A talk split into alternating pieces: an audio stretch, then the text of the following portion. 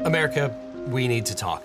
We've grown apart these last few years. It's not you, it's Mississippi. It's Mississippi. Pew Research reports that over the past seven years, Americans have increasingly felt that their political opposites are stupider, more dishonest, more immoral, and lazier. And the simple fact is, they're right, regardless of what side they're on. I'm playing both sides so that I always come out on top. And in light of this increasing political acrimony among Americans, some have begun to think it was good while it lasted, but it's time to call it quits on this whole union thing. For example, Texas Governor Greg Abbott has declared a crisis at the border and says that Texas has a right to self defense and is going to take over immigration duties from the US government and stop the US government from interfering. And many politicians agree, like Republican Representative Marjorie Taylor Greene, who triggered a firestorm of criticism by repeatedly demanding a national divorce in which red America and blue America go their separate ways. And we should listen to Congressperson Greene because she knows from experience what it means when someone decides they can't stand you anymore and unceremoniously leaves you. But while Greene was pilloried on all sides for her call for splitting up the Union, a March 2023 poll suggests that around one fifth of the population, or 66 million Americans, if you can extrapolate from that, are amenable to a national divorce. Looks like the 250 year itch is real. And even soon to be also ran Nikki Haley is on tape claiming the Constitution allows states to secede. Do you believe that the states of the United States have the right to secede from the Union? I think that they do. I mean, the Constitution says that. And admittedly, these numbers are alarming, though it's unclear to what extent it reflects a sincere desire to break up the union as opposed to a way to register their displeasure that the person you didn't vote for became president. Uh, but in 2009, governor of Texas and king of failing upwards, Rick Perry, jokingly suggested his state would consider secession after the election of Barack Obama. But this isn't just a red state thing. In 2017, a poll found that 32% of California voters supported seceding from the US following the election of Donald Trump, up from 20% in 2014. And again, after Joe Biden was elected, Texas is once again partying like it's 1861 by refusing to accept election results and threatening secession. Regardless, what was once unthinkable, the breakup of the United States, has become a real issue we can no longer treat as a mere hypothetical. That does it. South America, take it away.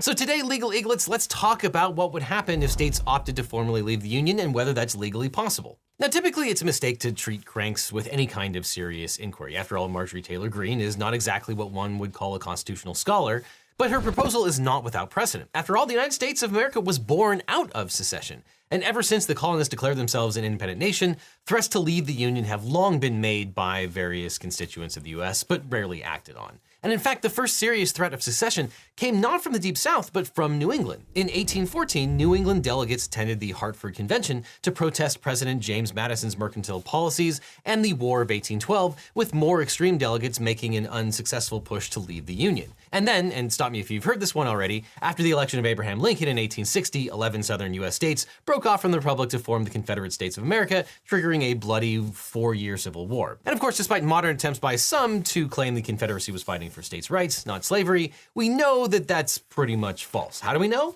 Well, for one, the majority of the states explicitly wrote in their declarations of secession that the reason they seceded was to preserve slavery and prevent political equality between whites and blacks. But you know, sometimes people are only textualists when it's convenient. But even cities have gotten on the secession bandwagon, or in this case, perhaps the secession yacht. Martha's Vineyard, along with Nantucket, actually voted to secede from Massachusetts. Yes, in 1977, the Martha's Vineyard selectmen voted 10 to 2 for secession to protest a redistricting plan that would reduce their representation in the state legislature.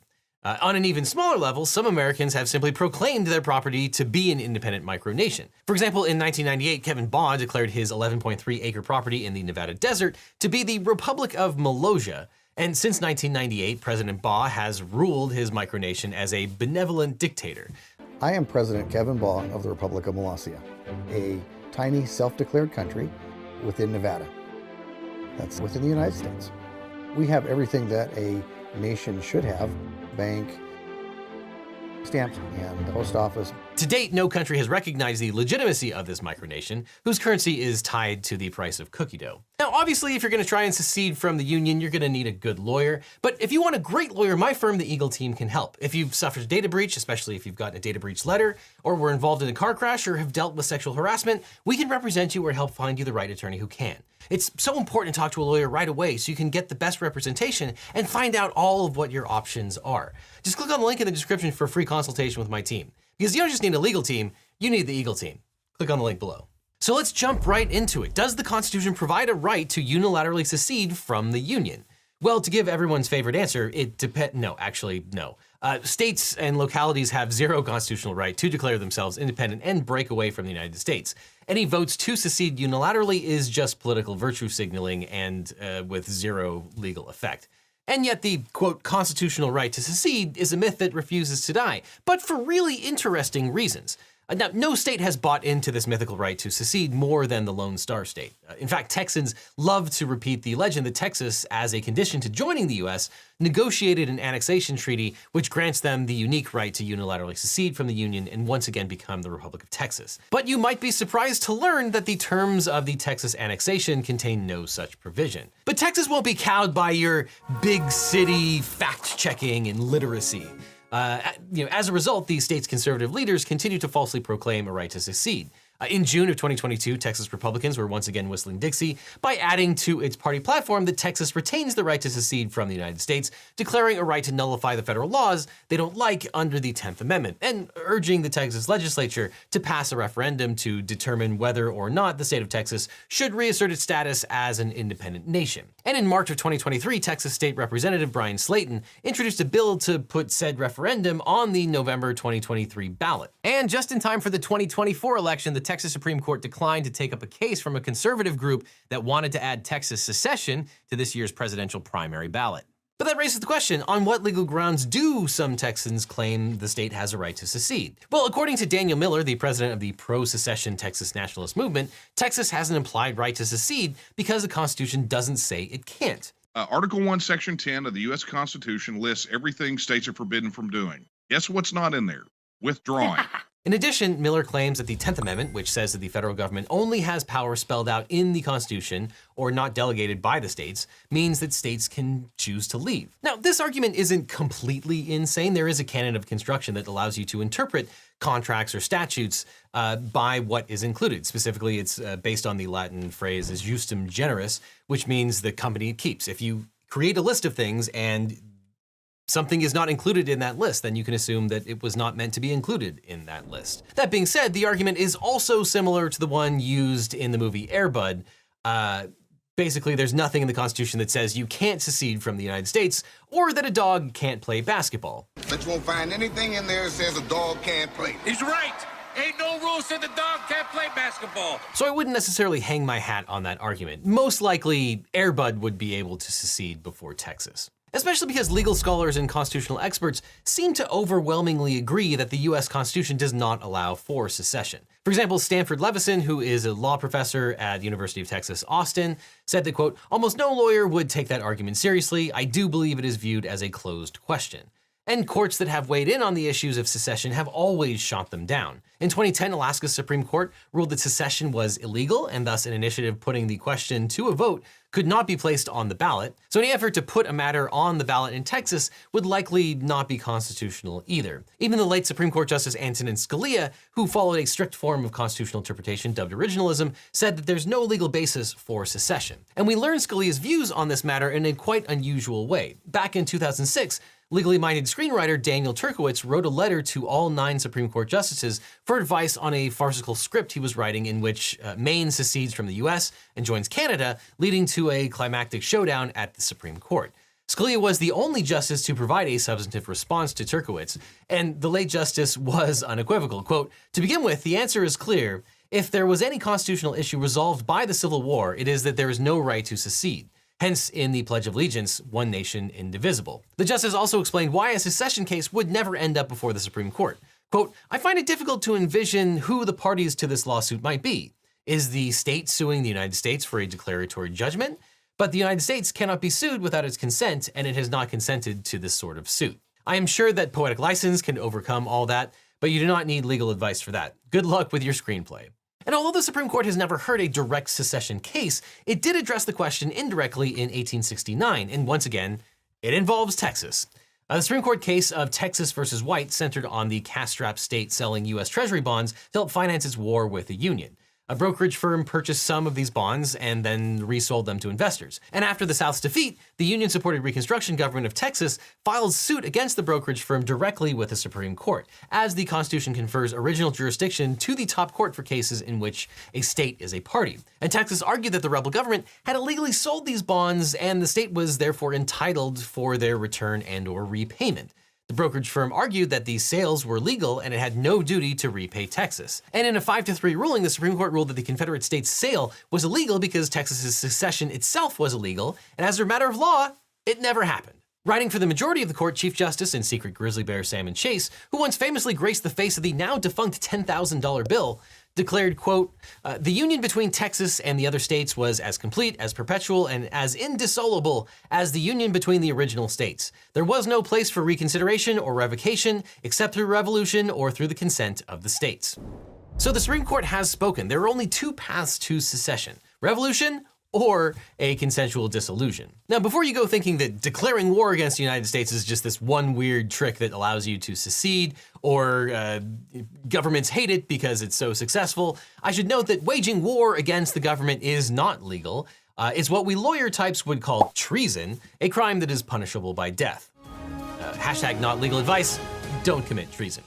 Uh, also, seceding by force, uh, even unsuccessfully, or especially unsuccessfully, will typically result in a high body count. And during the Civil War, about 620,000 people, or 2% of the nation's total population, were killed. So unless you're jazzing to murder uh, thousands, if not millions, of your friends and neighbors, uh, spend decades in prison for sedition, or get executed for treason, revolution is probably not the ideal secession path. In fairness, that would be the most Texas thing that you could do.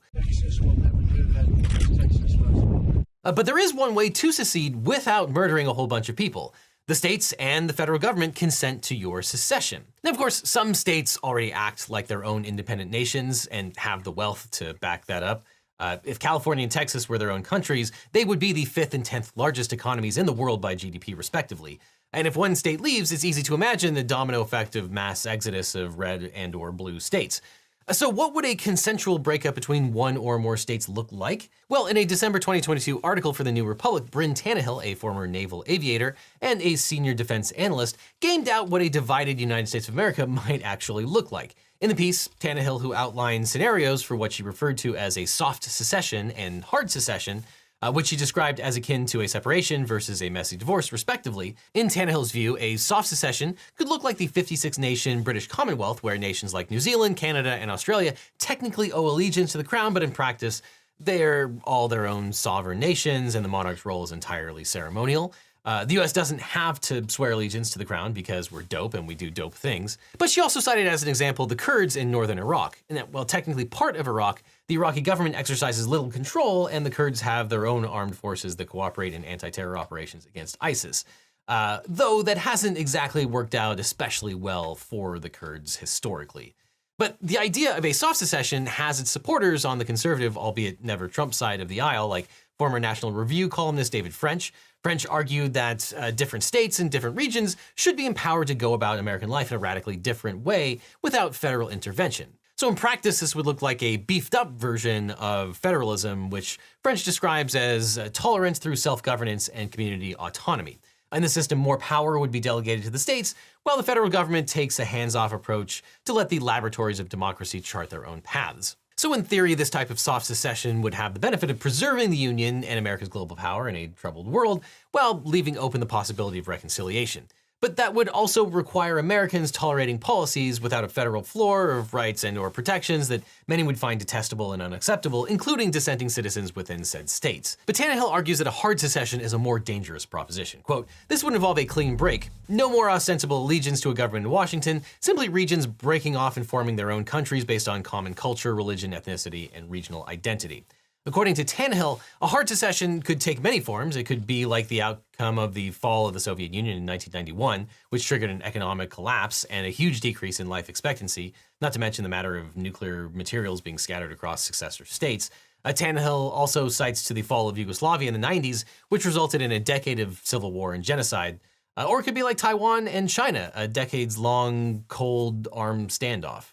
But apart from the legality or illegality of the whole situation, a national divorce, even a consensual one, would be an absolute bureaucratic nightmare with a ton of unanswered questions. Like, how would the national debt be divided? Uh, what happens to all the money paid into federal programs like Social Security and Medicare for those leaving the US? What do we do with federal assets like the gold fort at Fort Knox or the US military bases? And for that matter, what happens to the US military itself and the nukes? Uh, dibs on the nukes. Um, yeah, I'm sure this will work out just fine. In short, yes, theoretically, you could break up the United States through mutual consent, but only at great personal, economic, and political costs. There are just so many complicated issues to resolve, even with a mutual separation, not to mention that America's standing in the world would immediately and permanently be diminished.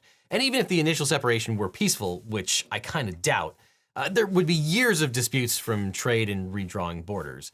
And as history has shown regarding boundary disputes, uh, there's no guarantee that we wouldn't break out into an all out, bloody second civil war. So I know we've all been fussing and feuding, but let's just take a breath and remember as Americans, we have more in common than what divides us and find a way to work through our issues together, at least until the kids go to college.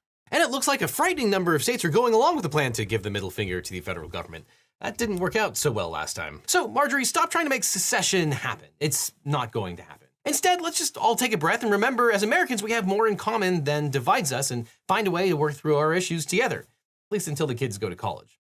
And if you're looking to send your kids to college, you'll probably need to find ways to manage your finances and save money. Luckily, today's sponsor, Rocket Money, can help. For reasons that I don't understand, Mint is shutting down, and Rocket Money is one of my favorite Mint replacements to keep track of all of my expenses. And it's better in so many ways. Now, recently I had a problem trying to get a handle on all my subscriptions. Between my personal and professional subscriptions, I was paying out almost $20,000 per year. Yes, being a real lawyer and also a YouTuber turns out is extremely expensive. Uh, now, I hadn't been paying too much attention to what I was subscribed to, and I couldn't believe once I started to track all my monthly expenses how much money was going out in small amounts every month. But Rocket Money is an all-in-one finance platform that helps you save more and spend less. Rocket Money allows you to manage subscriptions, lower bills, build a custom budget, and grow your savings all in one place. I'm using Rocket Money to help me cancel all the subscriptions I wasn't using for apps I hadn't even watched shows on for months that I no longer needed now that Succession and Game of Thrones are over. But Rocket Money alerts you of important changes that impact your score and offers you insights on ways to improve it. It told me that a service increased their price by $100 per year. I'll have to take a look at that. And their budget setting feature is great too. I can automatically monitor my spending by category, get notifications when I've exceeded my budgets, and visualize my spend to earn ratio by month, quarter, or year. Plus, Rocket Money can help you keep track of your credit and net worth. So once you canceled all those old subscriptions, you can watch the line go up. It lets me keep track of my whole financial picture, including cash, debts, investments, retirement accounts, collectible items, and more. Rocket Money has helped save its customers an average of $720 a year with over 500 million in canceled subscriptions. So to save more and spend less, join the over 5 million members using Rocket Money today. Go to rocketmoney.com slash legaleagle or click on the link in the description to get started for free. You can also unlock even more features with premium. Again, just click on the link that's on screen right now or down below to get started for free. And after that, click on this link over here for more Legal Eagle in front of the Supreme Court at some point. But SCOTUS may decide this sooner rather than later, and that's good news for some and bad news for others. Now, Donald Trump basically says that the Constitution gave him absolute power to do whatever he wanted as president and without criminal prosecution. Then I have an Article 2 where I have the right to do whatever I want as president. And former President Trump has asked an appeals court to dismiss one of the criminal indictments against him because of this alleged presidential immunity. But special counsel Jack Smith has now answered Trump's claim with a petition for certiorari that might as well be entitled, That's Not How This Works, That's Not How Any of This Works. And Smith doesn't want to waste any time. He wants the Supreme Court to decide this issue without waiting around for an appellate decision. So can Trump be tried, convicted, and punished for acts he committed while president, or is he absolutely immune from federal prosecutions for these alleged crimes? And what is the Supreme Court going to do about it? Now, on August 1st, 2023, a federal grand jury in Washington, D.C. indicted Donald Trump on four counts of attempting to interfere in the 2020 election. The indictment alleges that while Trump was still president, he participated in a conspiracy to defraud the United States, that he corruptly obstructed the certification of the presidential election results on January 6, 2021, and that he conspired with other people to do the same and that he violated one or more persons' constitutional rights to vote and have their vote counted. Now, federal district court judge Tanya Chutkan scheduled the trial to begin on March 4th, 2024, but Trump recently filed a motion to dismiss the indictment on the grounds that he has absolute immunity from criminal prosecution for acts taken within the outer perimeter of his official responsibilities, and that the indictment's allegations all fall within that scope. Trump also argued that double jeopardy principles and the impeachment clause barred his prosecution. Smith opposed Trump's motion on the grounds that a president does not have absolute immunity from federal criminal prosecution. The district court denied Trump's immunity claim and rejected the impeachment clause argument. Trump filed a notice of appeal to the DC Circuit and moved for stay of all proceedings in the district court while his appeal was pending. And under federal law and Supreme Court precedent, an appeal suspends trial proceedings, specifically anything, quote, involved in the appeal. So I think in an abundance of caution, Judge Chutkan has now halted most aspects of the case, although we don't know exactly how much of the case is halted and for how long. Trump's appeal on the immunity issue is an interlocutory appeal, an interlocutory appeal is an appeal uh, to the Court of Appeals before a conviction or a sentence. And federal procedure states, quote, the filing of a notice of appeal confers jurisdiction on the courts of appeal and divests the district court of its control over those aspects of the case involved in the appeal.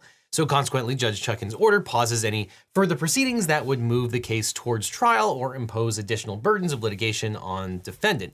However, her order is limited in two respects. First, the state deadlines and proceedings are held in abeyance rather than permanently vacated, and Judge Chutkan said she would release the March trial date if jurisdiction were returned to her. Uh, second, the court's other protective measures are not in abeyance, which means that Trump still has to follow his pretrial release conditions and the judge's gag orders. The judge also said her protective orders uh, guiding discovery and jury procedures are still active, and it's theoretically possible the entire criminal prosecution Trump is not necessarily stayed, there's case law stating that an appeal only divests the federal court over control of, as I said, those aspects of the case involved in the appeal. Here, that could mean the rest of the case continues to move forward, but as Judge Chutkan notes, there is no circuit precedent on the court's protective orders, quote, much less instructive cases in the context of an interlocutory immunity appeal. Uh, the Supreme Court recently stayed an arbitration case in its entirety because, quote, the question on appeal is whether the case belongs in arbitration or instead in district court. Uh, the entire case is essentially involved in the appeal. So here we don't know exactly what a claim of presidential immunity will do to the case as a whole, but clearly there will be delays in some respects. Now, obviously, you're going to want a good lawyer to argue in front of the Supreme Court. But if you want a great lawyer, my firm, the Eagle Team, can help. If you've been in a car crash, suffered a data breach, or have a workers' comp or social security disability issue, we can represent you or help find you the right attorney who can. It's always important to talk to a lawyer right away so you can get the best representation and find out what your options are. So just click on the link in the description for a free consultation with my team. Because you don't just need a legal team, you need the Eagle Team. Link is below. But rather than wait for the appeals court to rule, Smith filed a petition for certiorari requesting that the Supreme Court expedite Trump's appeal from the district court order. And Trump opposes this motion even though he wants the case dismissed. Now, if this appeal goes forward on an ordinary or even expedited timeline, the Supreme Court would not decide it until probably next term in 2025. And barring something completely unforeseen, Trump will be the Republican Party's nominee for president. Then, if Trump is elected, he might argue that the case can't move forward because sitting presidents can't be prosecuted, or he might just dismiss the case himself. So the first question is, can Smith bypass the Court of Appeals?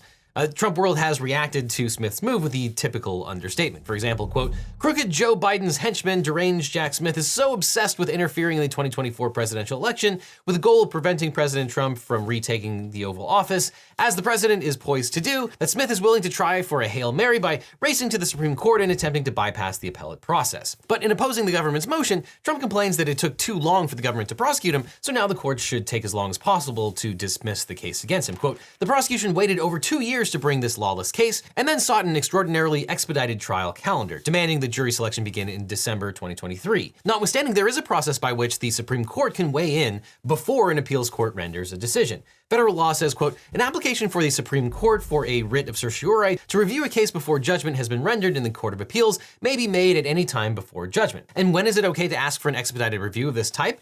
Well, when, quote, the case is of such imperative public importance as to justify deviation from normal appellate practice and to require immediate determination in the court.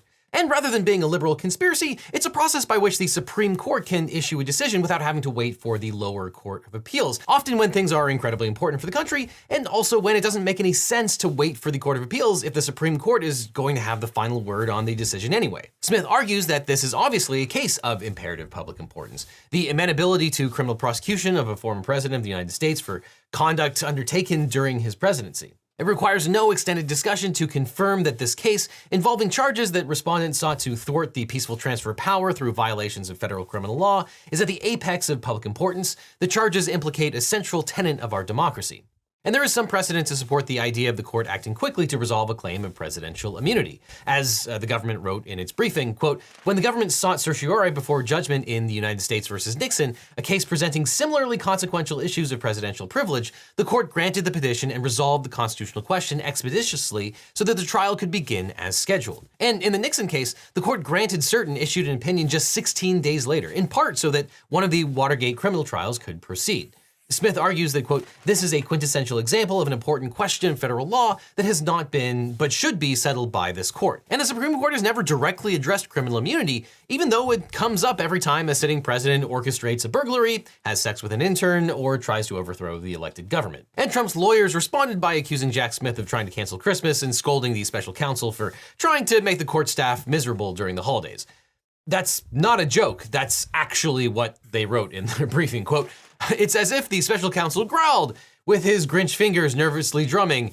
I must find some way to keep Christmas from coming, but how? Now, that's probably not what I would write in my own Supreme Court briefing, but you gotta hand it to him. It's uh, memorable, at least. And Trump argues that the March 2024 trial date itself is unconstitutional and that the public interest weighs strongly against the request for expedited review. Trump contends that expedited consideration would violate President Trump's due process and Sixth Amendment rights, among others and he argues that it would deprive him of the time necessary to prepare his defense since the case includes 11.5 million pages of discovery. Though this does ignore an important fact, which is that the immunity issue is largely a matter of law, not fact. And if the Supreme Court agrees with Trump that he is immune from prosecution, then there's no need to read the 11.5 million pages of documents because the case would be over. And the Supreme Court quickly agreed to expedite consideration of Smith's petition. Now, this is not the same thing as agreeing to decide the case before the appeals court makes a decision. This is a decision to decide whether to decide that case up front.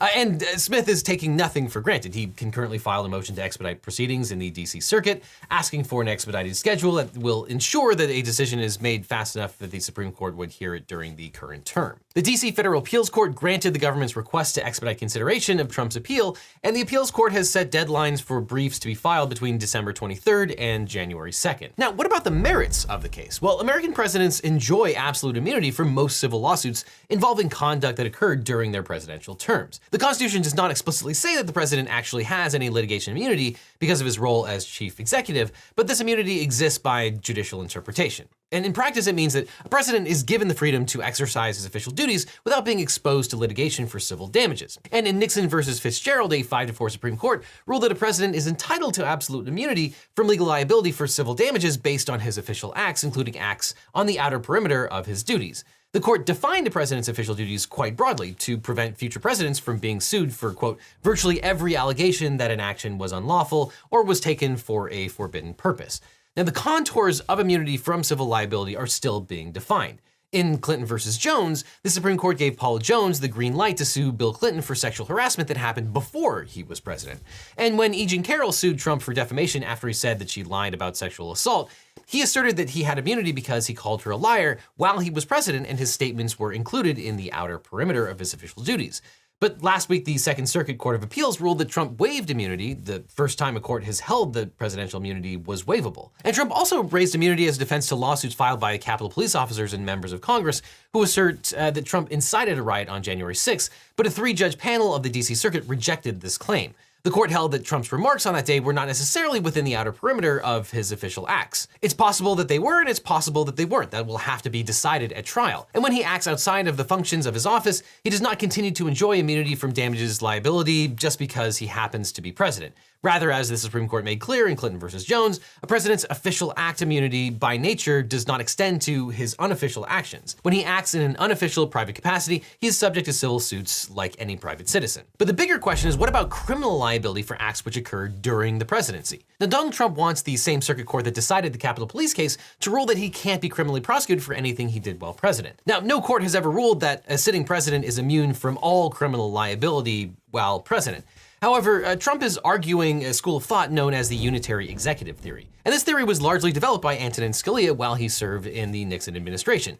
Now, according to this theory, every power not expressly granted to the judiciary or the legislature is given to the president as part of his duties to faithfully execute the law. And it postulates that the entire federal government serves at the command of the president, and neither Congress nor the courts have a right to check the president's orders. And there are some scholars that extend the unitary executive theory to make the president immune from criminal prosecution. However, there have been some roadblocks to this idea. For example, in 2020, the Supreme Court ruled against Trump's version of the unitary executive theory in a case where he challenged New York's right to subpoena his business records for alleged financial crimes.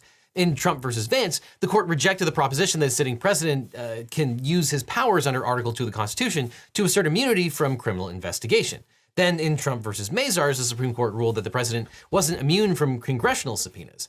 Investigation is different from prosecution, though. The Justice Department has long taken the position that a sitting president could be investigated but not charged with a crime until after he leaves office. Uh, this is why Robert Mueller's team prosecuted Trump's associates but did not charge Trump with crimes. Though the Justice Department's reasoning doesn't have the force of law and the analysis is a bit shaky. However, even the DOJ agrees that a president can be prosecuted after his term ends. But former President Trump has gone a step further in asserting that a former president can never face criminal prosecution for acts that they did while president unless they were impeached and convicted uh, in Congress. Now, Judge Chutkan has rejected this out of hand. Quote, the Constitution's text, structure, and history do not support that contention. No court or any other branch of government has ever accepted it, and this court will not so hold. Whatever immunities a sitting president may enjoy, the United States has only one chief executive at a time, and that position does not confer a lifelong get out of jail free pass. Former presidents enjoy no special conditions on their federal criminal liability. Defendant may be subject to federal investigation, indictment, prosecution, conviction, and punishment for any criminal acts undertaken while in office. And in Nixon versus Fitzgerald, the Supreme Court previously affirmed that there is no provision in the Constitution conferring criminal immunity. And a memo from the Department of Justice's Office of Legal Counsel confirms that, quote, the Constitution provides no explicit immunity from criminal sanctions for any civil officer, including the current president. And it appears the framers of the Constitution included immunity for other federal officials, such as members of Congress, who are protected by the speech and debate clause, but they didn't give this kind of immunity to the president.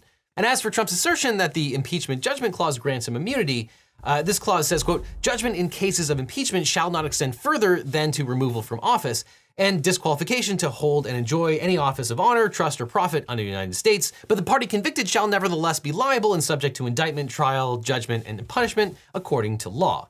Now, Trump says this means that he can't be indicted, convicted, or punished unless the Senate convicted him at his impeachment trial. Uh, Judge Chutkan so far has said that the first part of the clause was meant to distinguish the presidency from British tradition, in which an impeachment conviction could result in additional penalties like fines and even execution. And the second part of the impeachment clause that says the party convicted shall nevertheless be liable and subject to indictment, trial, judgment, and punishment according to law, uh, Judge Chutkan concluded that this means that further punishment by the courts is possible. Uh, Trump argues that it's only possible if the president is in fact convicted during impeachment. And while Trump's argument already has traction with Justice Alito, who discussed it in a dissent in Trump versus Vance, uh, Judge Chutkan wrote that even if Trump's interpretation was valid, it would only protect the president while he was in office, which has been the OLC's position since the Nixon era. And Trump's argument would undermine accountability for other law-breaking officials because it would, quote, apply not only to the president, but also the vice president and all civil officers of the United States who may likewise be impeached. And the order discusses the history of criminality by executive officials.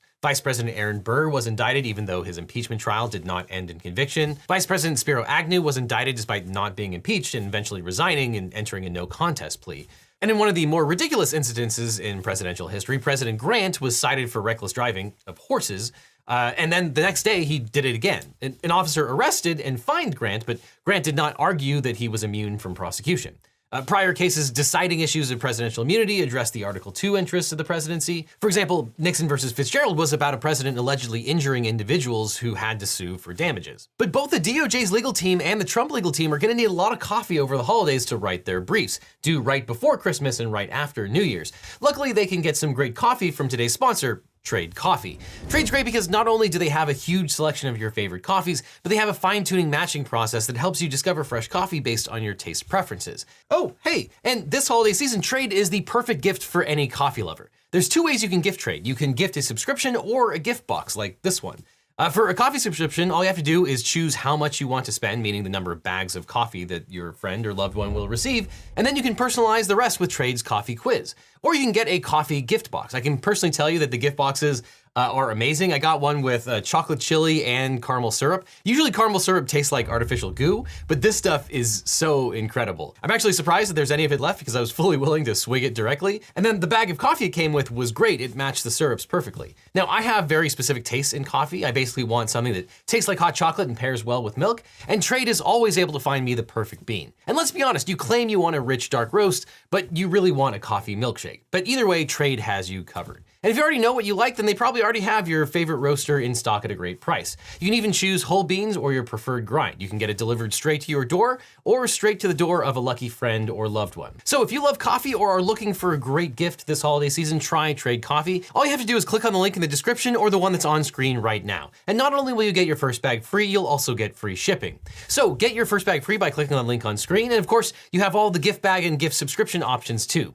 So click on the link to check it out. After that, click on this link over here for more Legal Eagle, George or I'll see Santos you has been expelled from Congress. It's shocking because George Santos had one heck of a resume. He's the grandson of Holocaust survivors, the former star of the Baruch College volleyball team, a financial whiz kid who worked on Wall Street, an animal lover with experience in the nonprofit sector, a producer on the Broadway smash hit Spider Man Turn Off the Dark, and an actor who appeared on Hannah Montana. His life story has been touched by some of the biggest events of this era. He lost four employees in the Pulse nightclub shooting in Orlando. His five year old niece was kidnapped by Chinese communists at a Newark playground. His mother was the first female executive at a major financial institution, but like others who worked in finance in Manhattan, she was tragically murdered on 9 11. Santos has gone through more in his scant 25 years on this planet than many have experienced in an entire lifetime.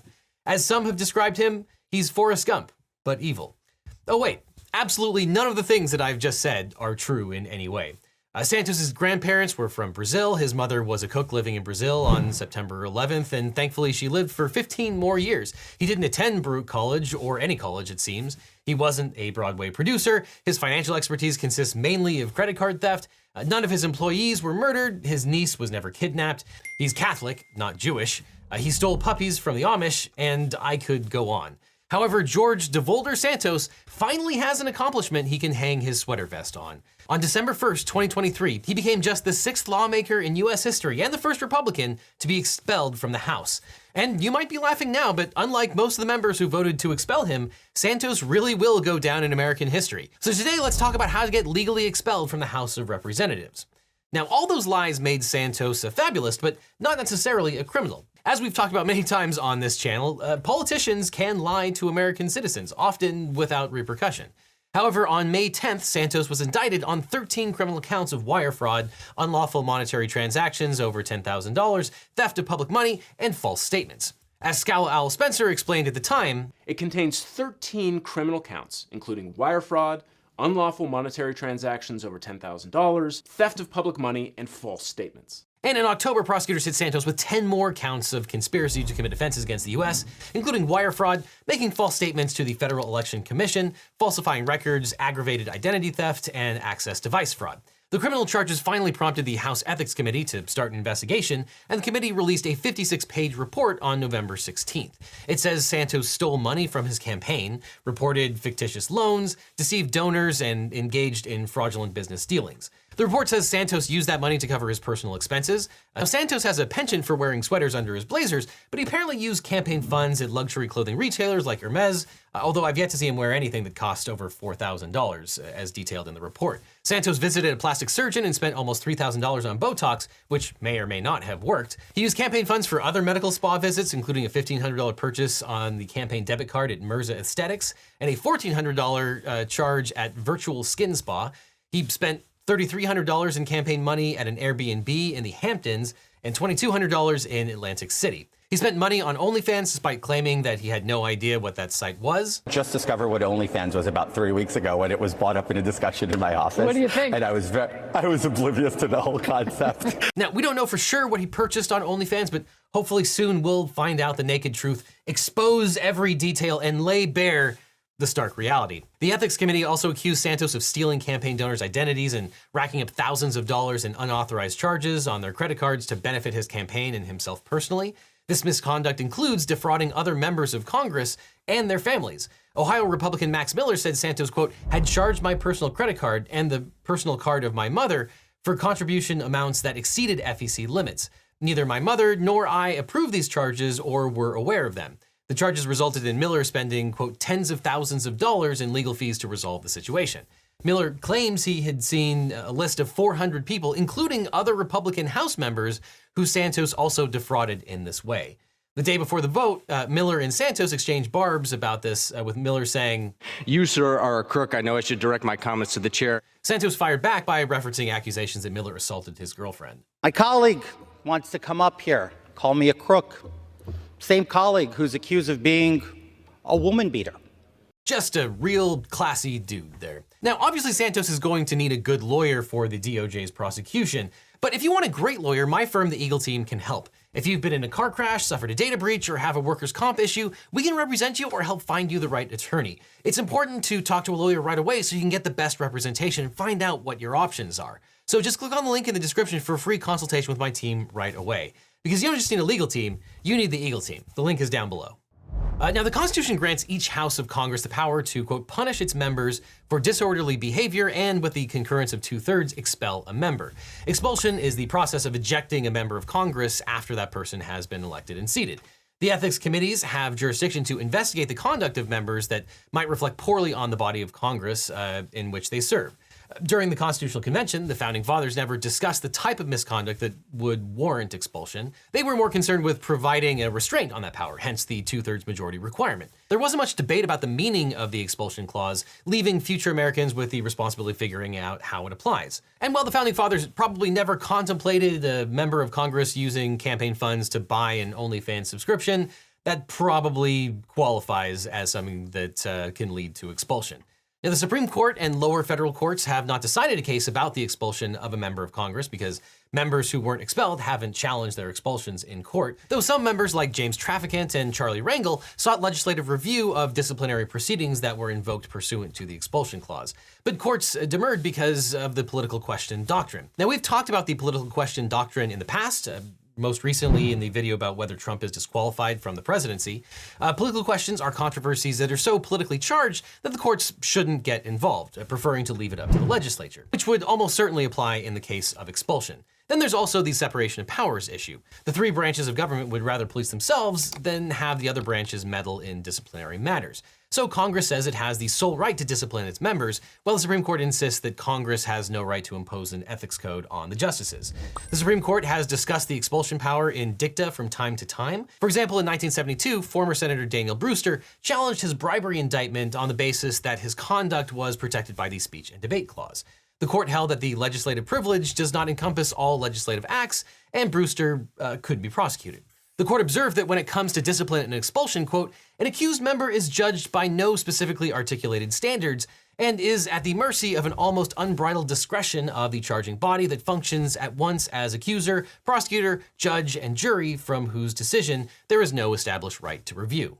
Now, some lawyers argue it's unconstitutional to expel someone for conduct that happened before they were elected, particularly if the member's conduct was known by the voters when they elected that person. They say that conflicts with Article 1's mandate that the House, quote, shall be composed of members chosen by the people.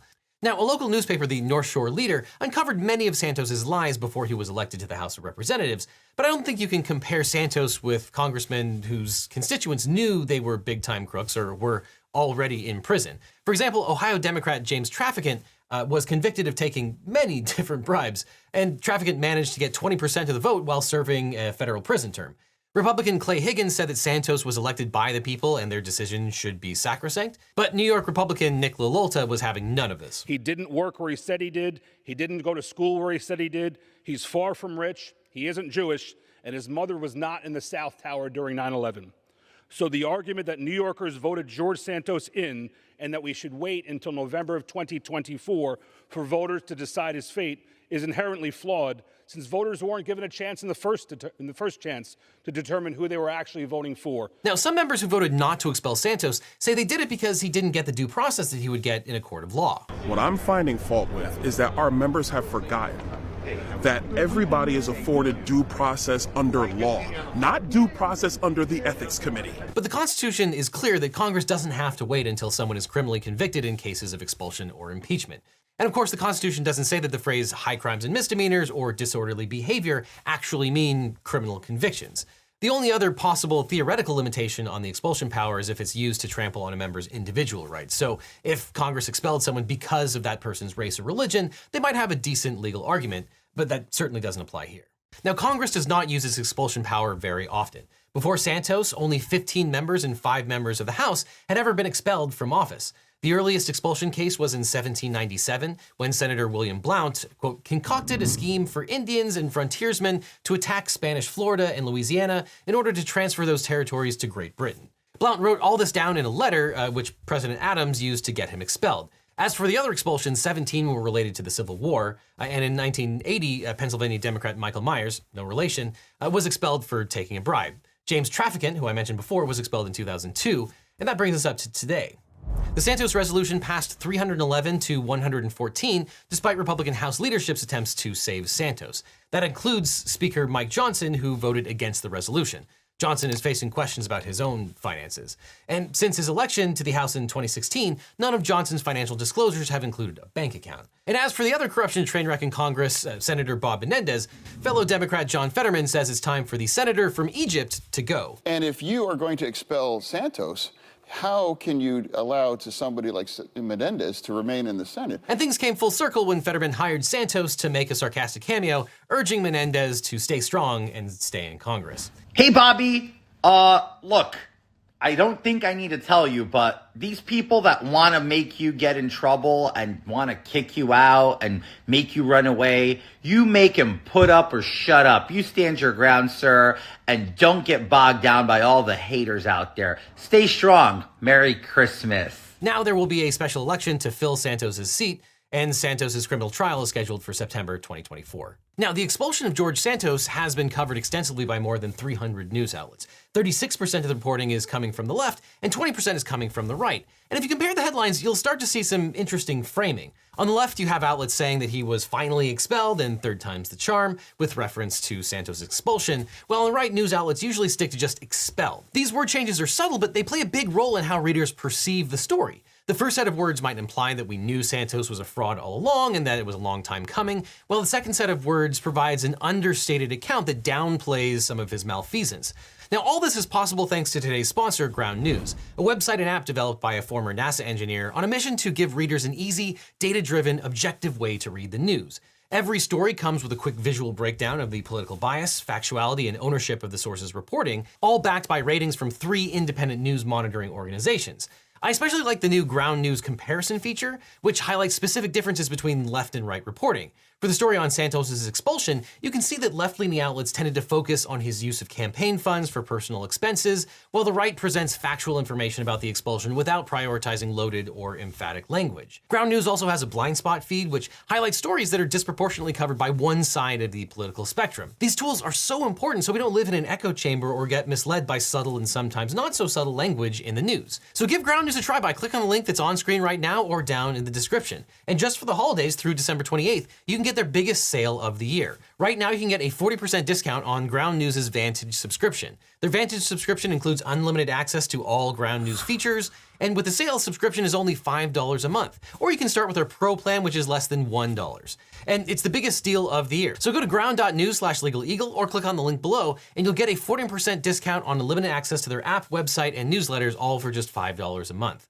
After that, click on this link over here for more Legal Eagle. Disney finally lost the copyright to Mickey Mouse.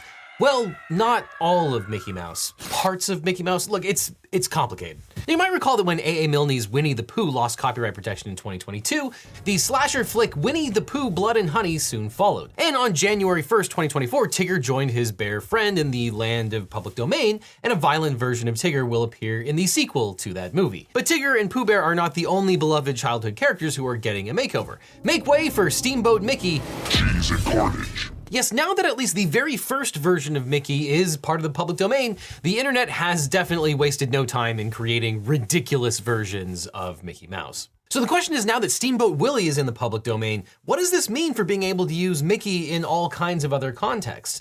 Well, this is a very, very complicated subject. But it all dates back to the release of Walt Disney's short cartoon Mickey Mouse in Steamboat Willie in 1928, which was a major milestone in the rise of talkies and the development of animation, featuring an early version of Mickey Mouse.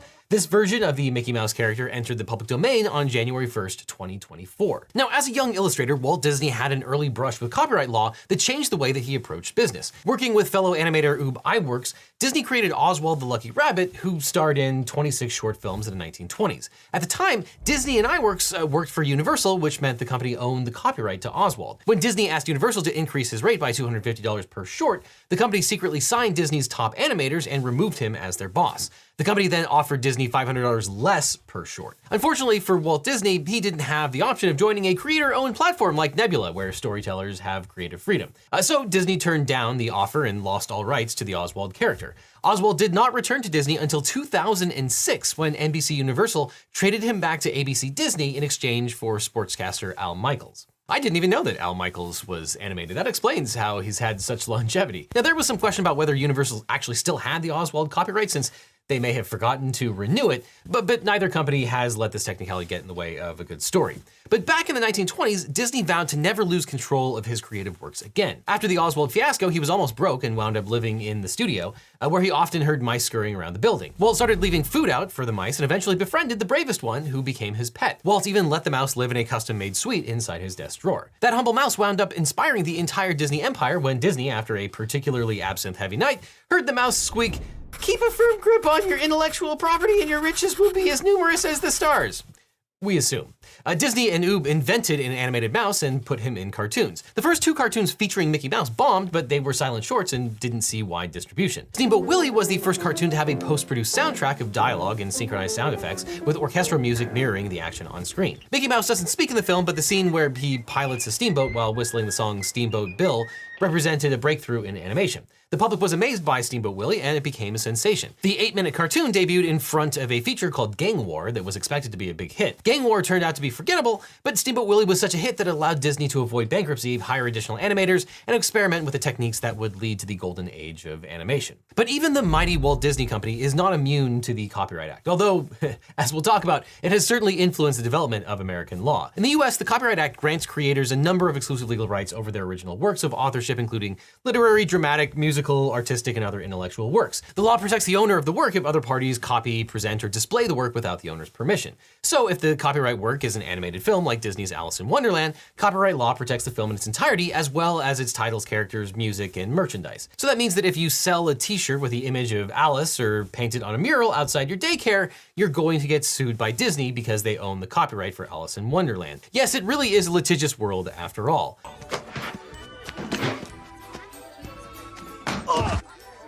Copyright expired. The idea, and it's totally debatable, is that if you give authors a monopoly over the works that they create, they will be incentivized to create more. If they didn't have protection, they would be disinclined from creating that kind of art. But there is a catch. Copyright owners don't have control over their work forever. All copyrights eventually expire, which means the creative works are then owned by the public. The term the public domain refers to creative materials that are not protected by intellectual property laws. Anyone can use a public domain work without requesting permission from the original author or the company that owned the work. And when a work is in the public domain, you don't even have to change it into something new, into a derivative work. You can use it and even sell it in its original form. Though at the same time, you should know that something being public and being in the public domain are very, very different things. Just because something is public, the fact that you can Google something uh, on the internet uh, does not mean that that thing is in the public domain. In fact, it's probably not in the public domain. Usually it takes a lot of time for the copyright to expire, for something to no longer have a copyright and to finally enter the public domain. And there are four ways that creative works usually arrive in the public domain. The copyright expires, the copyright owner fails to follow copyright renewal formalities, the copyright owner donates the material to the public, or copyright law doesn't protect a certain type of work, like facts, basic math, or recipes. Now, since most reasonable people agree that artists should be paid for their work, why doesn't copyright last forever? Well, the idea behind public domain is that it fosters innovation, creativity, and knowledge. It encourages artists to draw on previous works of art to create something new. It makes it easier for publishers to publish lower cost editions of important books. It makes it easier for teachers to distribute educational materials, and it helps artists build on the art that existed before. Obviously, Walt Disney himself made excellent use of the public domain by taking popular fairy tales such as Cinderella and classics like Alice in Wonderland and turning them into beloved movies because those were in the public domain at the time. In fact, even Steamboat Willie made use of the public domain. The film used the song Turkey in the Straw, which was in the public domain at the time of production. And the title Steamboat Willie was a reference to Steamboat Bill Jr., a Buster Keaton movie that was released that same year. Heck, that reference might be one of the first uses of fair use parody uh, in an animated movie. So Disney designed his movies to appeal to audiences who were already familiar with a popular work. Now, Steamboat Willie was unveiled as a Walt Disney Animation Studios short on November 18, 1928. When it was released, the US copyright law protected copyrights for 56 years. But by the time the copyright on Steamboat Willie was due to expire in 1984, Disney had become the biggest entertainment company in the world, and Mickey was one of the most recognizable characters on Earth. So Disney, as well as other companies, uh, lobbied Congress to extend the copyright term. The result was the Copyright Act of 1976, which increased the renewal term for works uh, copyrighted before 1978 that had not already entered the public domain from 28 years to 47 years, giving a total term of 75 years. Disney delayed Mickey's entry into the public domain yet again in 1998. Uh, Disney, again with other companies, uh, lobbied so hard for the 1998 amendment to the law that it's sometimes called the Mickey Mouse Protection Act. Although the guy that wrote it also had something to gain from it as well. The law is officially known as the Sonny Bono Copyright Term Extension Act, and it extended the copyright protection from 47 to 67 years, giving copyright holders 19 more years. Uh, that's Sonny Bono of Sonny and Cher, who actually went on to become a congressman. So that meant the copyright for Steamboat Willie was set to expire on January 1st, 2024. Now, for further discussion of the expansion of various copyright acts, uh, check out Jake's video over at Corridor Crew. He is also a lawyer and uh, does a great job of breaking down how the various acts were extended. But this time around, to the surprise of many, Congress did not extend the Copyright Act, further delaying uh, Steamboat Willie and Mickey Mouse's entry into the public domain. But if you thought Disney was just going to sit on his hands, you don't know the Disney Corporation. Uh, instead, the company took another path, and instead, it's now relying on trademark law. Now, obviously, Disney has really good lawyers, but if you want a great lawyer, my firm, the Eagle Team, can help. If you've suffered an injury or death in the family, got in a car crash, or are dealing with a workers' comp or social security issue, we can represent you or help find you the right attorney. It's really important to talk to a lawyer right away so you can get the best representation and find out what all of your options are. So just click on the link in the description for a free consultation with my team. Because you don't just need a legal team, you need the Eagle Team. So click on the link below. While copyright law protects artistic works that are laid down in some sort of tangible medium, trademark law protects a word, phrase, symbol, or design that's used by an entity to identify its product or service. The idea is a trademark is for the good of a consumer to know where goods or services come from. They see a trademark or a service mark and they can identify who is providing that service or good. And anticipating that they might lose its copyright in Mickey Mouse, Disney incorporated this image of Mickey at the wheel of the steamship into its logo. It now runs before every animated feature. The company filed a trademark application in 2022 describing the mark as, quote, a motion mark of an animator's drawings visually flipping one after another and transitioning into an animated clip of a mouse character tapping his foot and whistling while holding a ship's wheel, followed by the appearance of the wording Walt Disney Animation Studios underneath the animated mouse character. Now, this might be a smart move because trademarks do not expire as long as you're actually using them in commerce. There are trade-offs in all IP. Copyright is automatic. As soon as you create the art, effectively, you have a copyright, whether you register it or not. Uh, trademarks require you to actually use them in service. Uh, you can't register a trademark and then never use it. That won't protect anything. So here's where I think we are. Steamboat Willie, the animated short, is in the public domain, for sure. You can use that uh, animated short and display it uh, as a video. But Steamboat Willie slash the original version of Mickey Mouse uh, might be a trademark itself, and it might be also a copyrightable character. You probably can't use the public domain version of Mickey in a way that makes consumers think that the work is produced by or sponsored by Disney. Uh, the reason Disney started incorporating Steamboat Mickey into its animated features was to create an association between that version of the character and the modern Disney audience. And it's an open question whether you can even make a work of art featuring the Steamboat Willie version of Mickey Mouse that doesn't make you visualize the popular Disney character as it exists today. Believe me, this is going to make a fascinating test case for some poor, unfortunate soul. But that's just the tip of the legal iceberg. Now, nobody really knows how this is going to play out in court. A lot will depend on whether Disney becomes a trademark hawk or decides to just let it go. In theory, people can use the original image of Steamboat Willie, and Etsy today is filled with products like this retro Disney t-shirt or this cutting board However, if any of this threatens to dilute the trademark, uh, Disney could use trademark law to crack down. And as you can see, the earliest iteration of Mickey had solid black eyes and skinny arms and legs, and he didn't wear gloves or even speak. He had a longer tail and nose, and he was more of a trickster than the wholesome piece of intellectual property that we know today. All the newer versions of Mickey, including the ones that you're most familiar with, uh, which show Mickey wearing red shorts and white gloves, will still be protected by existing copyrights. Or will they? What if someone argued that all of the versions of Mickey Mouse that Disney thinks are protected by copyright law are actually just derivative of that first original Steamboat Mickey, and therefore you can make a movie using the character traits that appear in the later Mickey appearances? What would the courts think? Well, the answer lies in the way that courts apply the originality requirement of derivative works.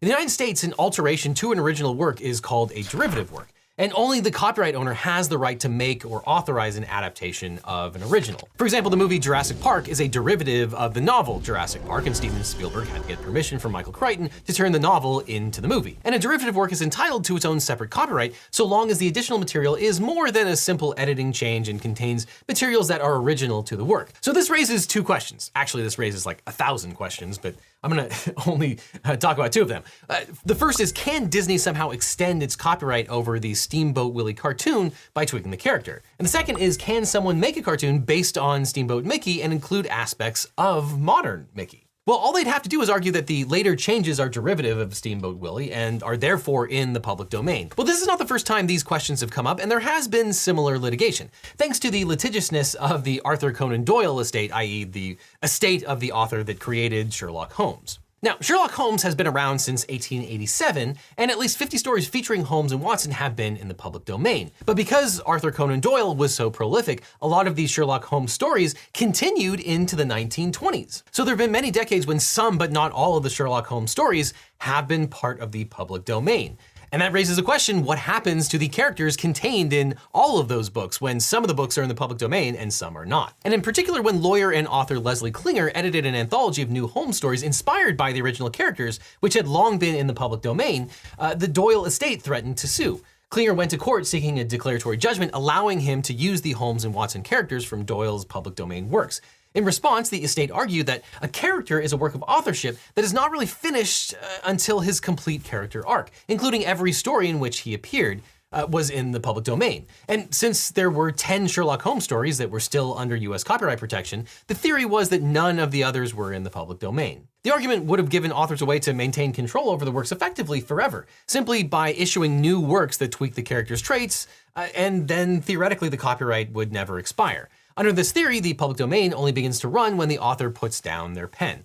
Now, the Second Circuit Court of Appeals laughed this out of court and affirmed that there is no such thing as perpetual copyright. But it still left open the possibility that later Sherlock Holmes was a different character than early Sherlock Holmes and thus would receive a different copyright. So there's still a question of is there sufficient originality in the modern Mickey to justify a copyright protection? And under American law, Disney can only claim rights for material that represents an original creative expression. For it to be original, it must have at least a modicum of creativity, which is why the Supreme Court in the Feist case uh, once held that the white pages of a phone book aren't creative enough for copyright protection. It's just names and phone numbers. For my younger viewers, the white pages was a giant public book that uh, we used to look up people's phone numbers to be able to call them.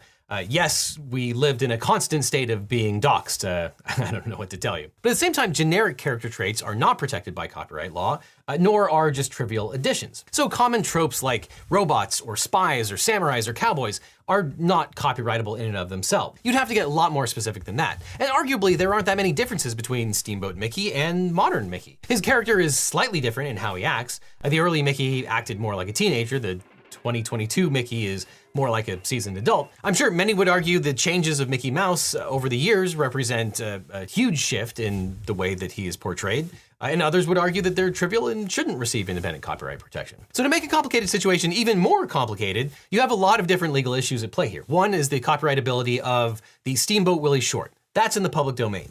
Uh, the character Mickey Mouse, it might be in the public domain. Uh, there's probably going to be some litigation over that. Then you have Disney trying to trademark Steamboat Willie, the character, for purposes other than copyright.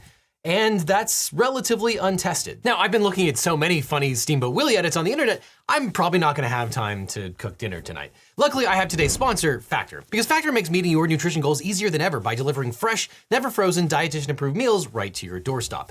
And the meals are completely ready to eat in just two minutes. Eliminate the hours it would take to shop, meal prep, and cook so you can spend your day doing the things that you actually want to do. Are you too busy working on your New Year's resolution but want to make sure that you're eating well? Well, with Factor, you can skip the extra trip to the grocery store and all of the shopping, prepping, and cleaning up too, while still getting the flavor and nutritional quality that you need. Factor meals arrive pre-prepared and ready to eat in just two minutes. The same amount of time that I could even think about going to the grocery store, my Factor meal is already done. Sometimes I just want a good, healthy meal without having to cook, and it's surprisingly affordable. And now Factor also offers Gourmet Plus meals as part of your weekly options, which means you can get a little gourmet with your meal plan whenever you're craving something special. Gourmet meals like surf and turf or surf and surf like shrimp and salmon, uh, they're all delicious. And you can relish the best of spring and winter flavors. All of their meals are really extremely delicious, like bruschetta shrimp risotto, green goddess chicken, and grilled steakhouse filet mignon, ready in just two minutes. Their menus are updated weekly with 34 different options. You choose your favorite meals or let Factor craft your order based on your taste preferences and meal history. So give Factor a try by heading to factor75.com and use the code LegalEagle50 to get 50% off your first Factor box. Or just click on the link that's on screen or down in the description and use the code LegalEagle50 and get 50% off your first factor box. After that, click on this box over here for more Legal Eagle, or else because as bad as your holiday season might have been, it wasn't nearly as bad as Rudy Giuliani's. Federal jury has ordered Rudy Giuliani to pay over $148 million to Georgia election workers Ruby Freeman and Shaye Moss for falsely claiming they committed ballot fraud in the 2020 presidential election. To some people, Giuliani's fall from grace has been a surprise.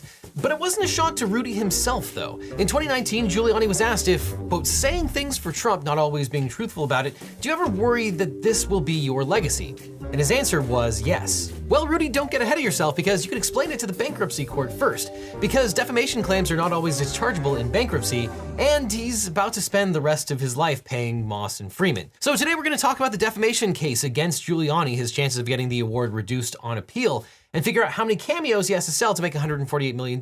Hi, Devin. I'm calling to congratulate you on a, quite an accomplishment. And how much he's actually going to have to pay. Now, as almost everyone knows by now, Joe Biden legitimately beat Donald Trump in Georgia, ensuring that he received enough electoral votes to replace Trump as president. But MAGA World refused to believe that Biden beat Trump fair and square, and Trump and his allies quickly seized on two individual election staffers Ruby Freeman and Shaye Moss as the central villains in this plot against America. Moss and Freeman are mother and daughter Board of Election workers from Fulton County, Georgia, who helped count the votes on Election Day. And as they alleged on December 3rd, 2020, the Trump campaign published an edited video from a grainy security camera that showed unidentified persons, including individuals later identified as Miss Freeman and Miss Moss, counting ballots. Now, this video became the basis of a conspiracy theory that Freeman and Moss were counting uh, suitcases full of fake ballots and uploading more fake ballots from thumb drives.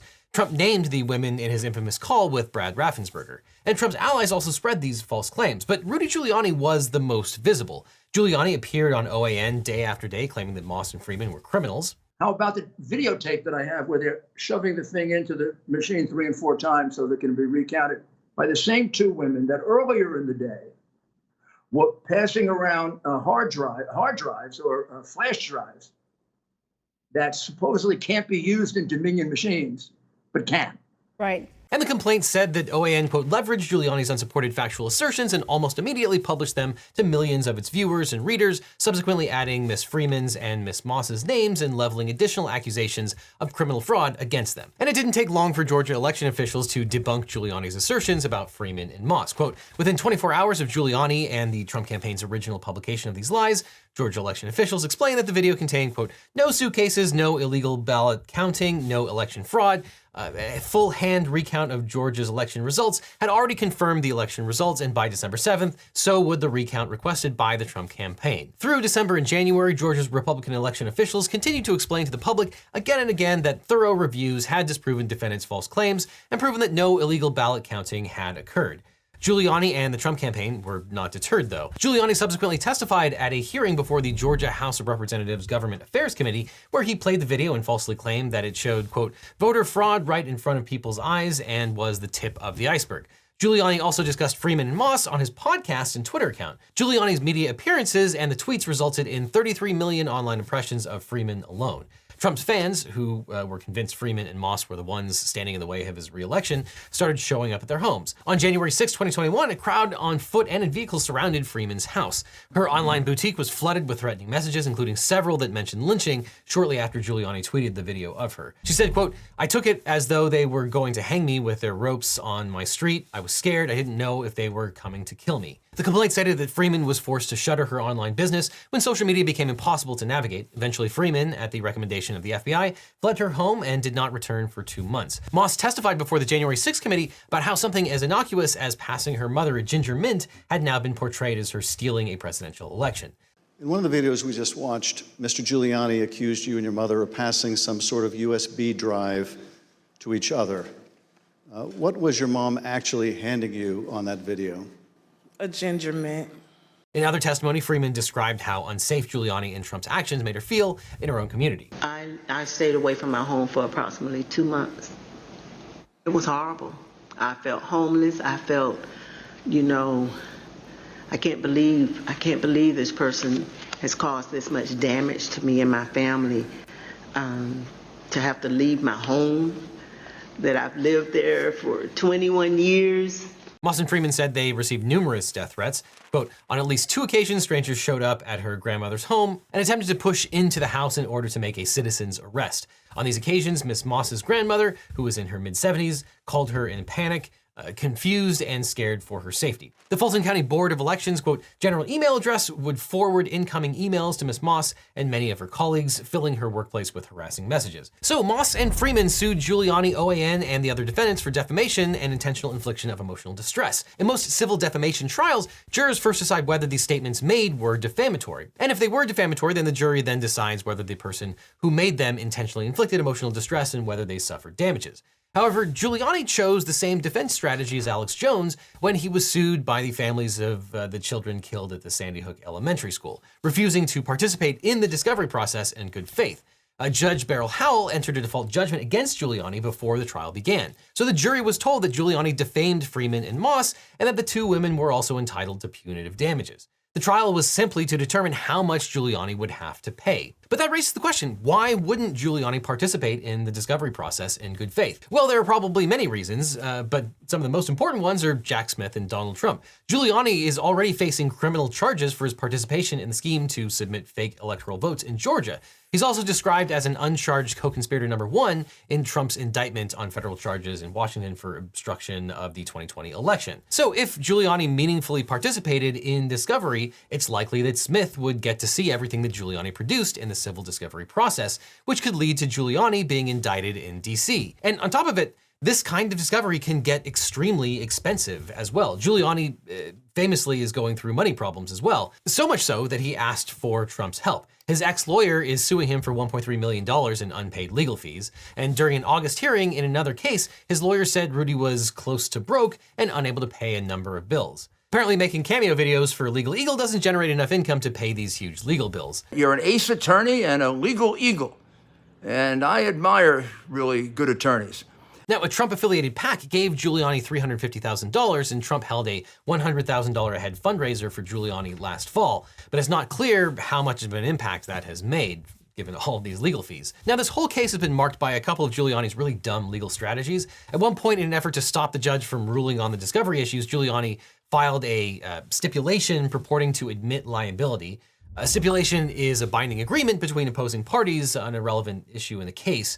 Uh, Giuliani's stipulation said he, quote, does not contest that his statements were false and carry meaning that is defamatory per se. He was also willing to offer that his statements met the factual elements of liability for Moss and Freeman's claims that his attacks amounted to intentional infliction of emotional distress and civil conspiracy. The idea being that Rudy would offer these stipulations in exchange for not actually having to produce discovery that would have led to those factual conclusions. But Rudy and Sibley seemed to bungle the stipulation because it included a disclaimer saying that he reserved the right to claim that his statements weren't defamatory after all on appeal.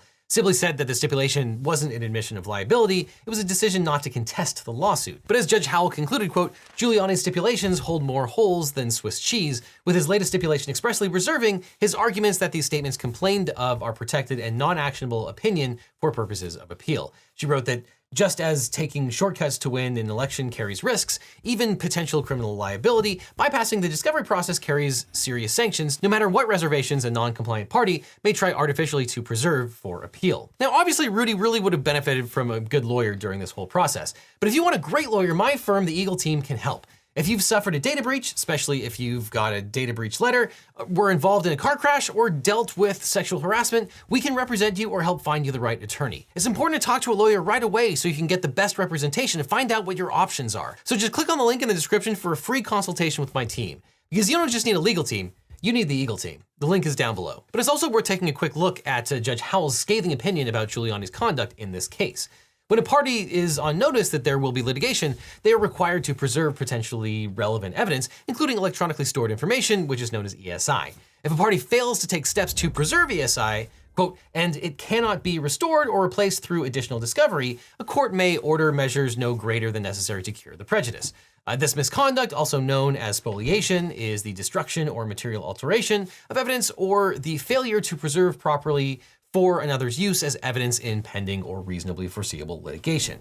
Uh, judges and lawyers take this kind of thing very seriously because if evidence is destroyed, then you have uh, a much harder time making your case. And believe me, we lawyers really enjoy going through your ESI, including your emails, because that's where all the juicy information is.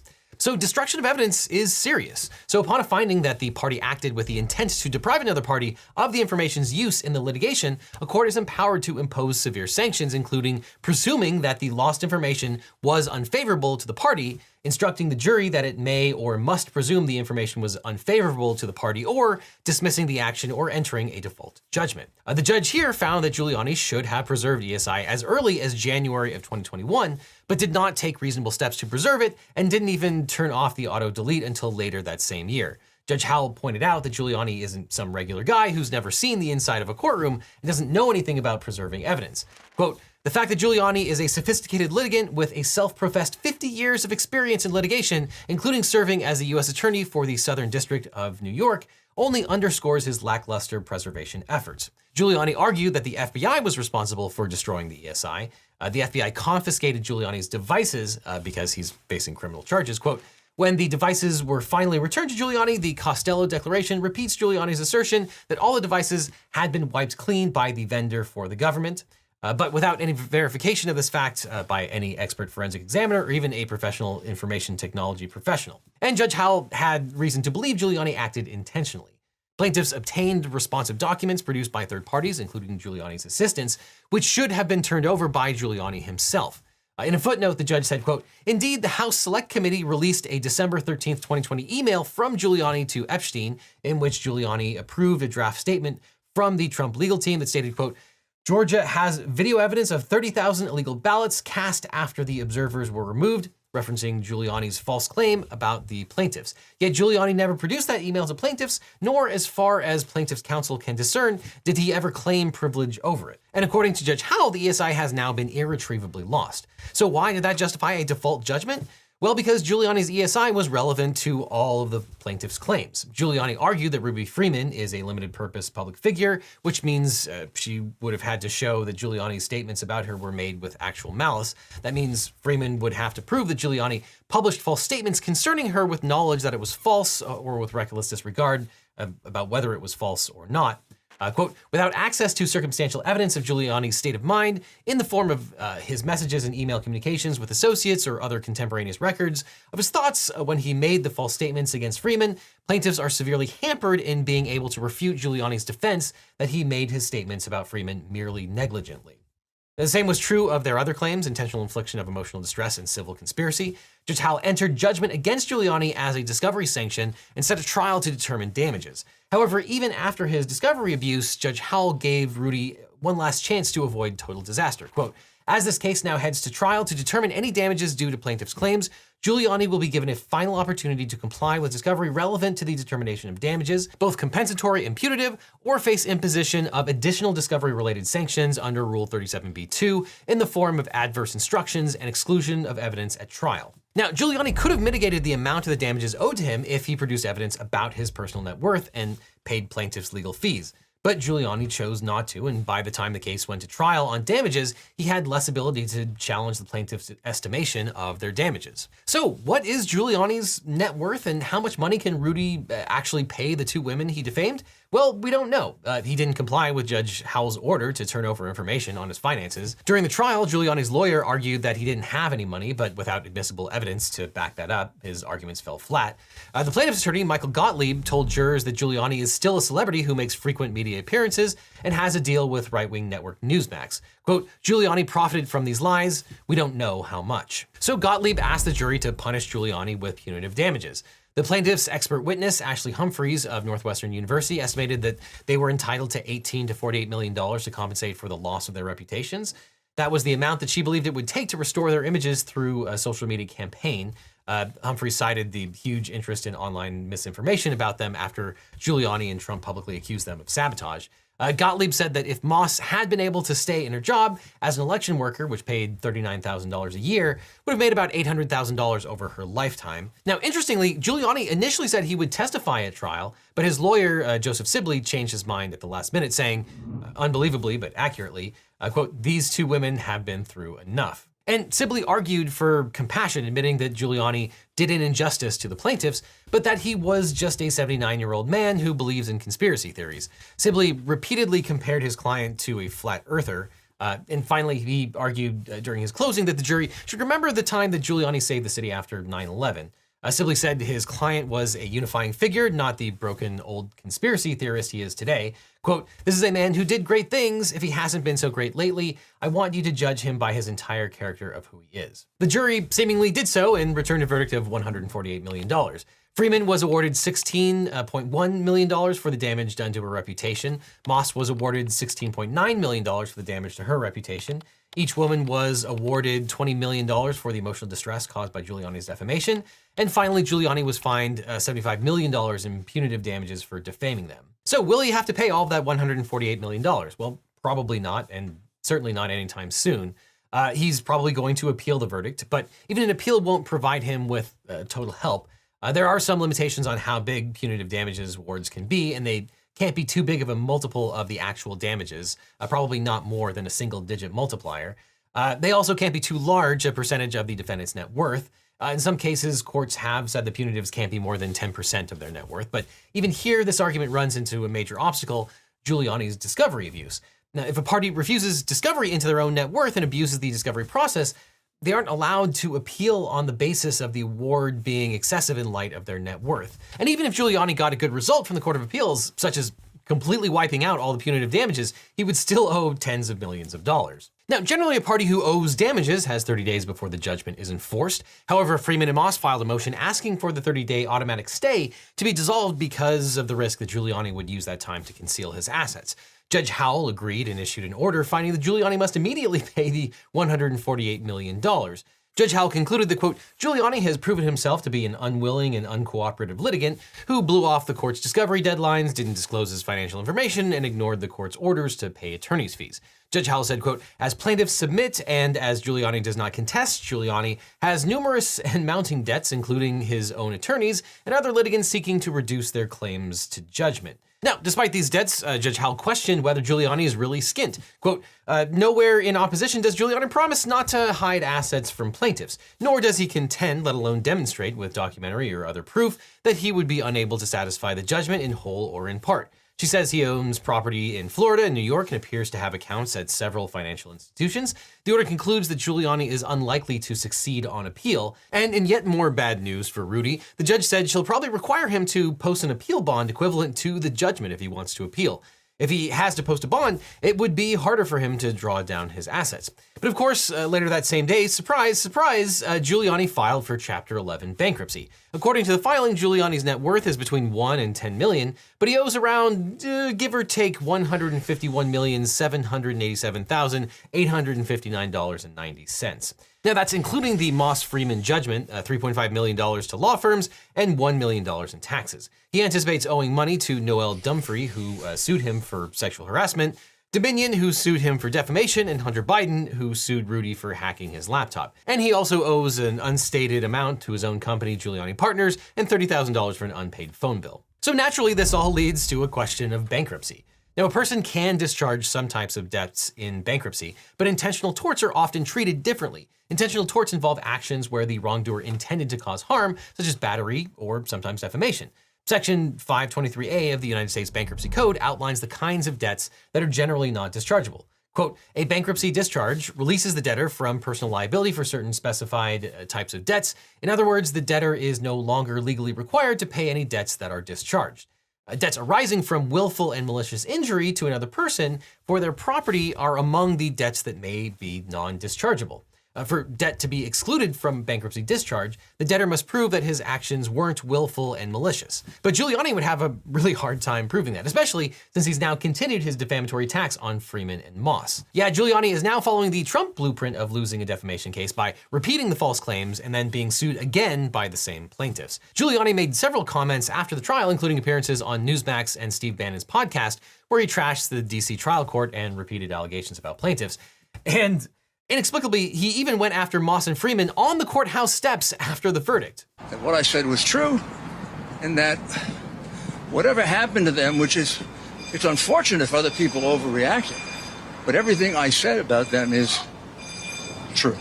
So I guess I already need to make another video about his future defamation claims. In fact, there's so many claims that I can't release everything on YouTube. But thanks to the power of today's sponsor, Nebula, you can watch all my videos ad-free and early. Now, I'm not only on Nebula, but I'm also a co-owner, because Nebula is a streaming platform built for creators by creators. And for the holidays, they are doing something completely wild. Nebula is offering until the end of the month a lifetime membership. Instead of a subscription, it's a one-time payment that will get you everything Nebula offers forever. And for the first time ever, Nebula is also allowing people to buy gift cards so you can gift a lifetime subscription of Nebula to a friend or loved one. And I know tens of thousands of you signed up for Nebula using the CuriosityStream bundle, but unfortunately that is ending. CuriosityStream has informed us, and even included in their latest SEC filing, that they don't intend to pay us bundle revenue through 2024. This means that my creator friends and I won't get any money for bundle subscribers. So the bundle is breaking, and you're not going to be able to have access to Nebula anymore after 2024 if you signed up with CuriosityStream. Maybe I'll make a video about that soon. But if you'd like to support me and other educational creators, the only way to ensure that the money that you spend on Nebula goes to us directly is to sign up directly. So no, Nebula is not going bankrupt. On the contrary, it's more successful than it's ever been, but we're offering lifetime memberships for a select few fans so that we can make even more original content. Huge productions from your favorite creators like new seasons of Jetlag or Patrick Willems' Holiday Special. Uh, and we're in it for the long haul. Lifetime memberships allow us to not take on outside investors. It's the opposite of a going out of business sale. It's a going into bigger business sale. And if you're new here, Nebula includes tons of exclusive videos from me, original series from your favorite people, movies, plays, classes, and more. With your favorites like Johnny Harris, Neo, Jetlag, Real Engineering, Real Life Lore, and Legal Eagle, we create the content that other people react to. But like I said, until the end of the month, you can get an exclusive lifetime membership. It's $300 for life. No tricks, no gimmicks. That's it forever. And if that's not your speed, that's completely fine. You can still get a 40% discount on yearly that pencils out to less than $3 per month. And if you want to pay monthly, you have that option too. And now if you want to share the love, you can gift a lifetime subscription to anyone else. So click on the link that's on screen right now or down below to get your lifetime membership or a huge 40% discount. Just click right now before the deal goes away. And after that, click on this link over here for more Legal Eagle, or I'll see you in court.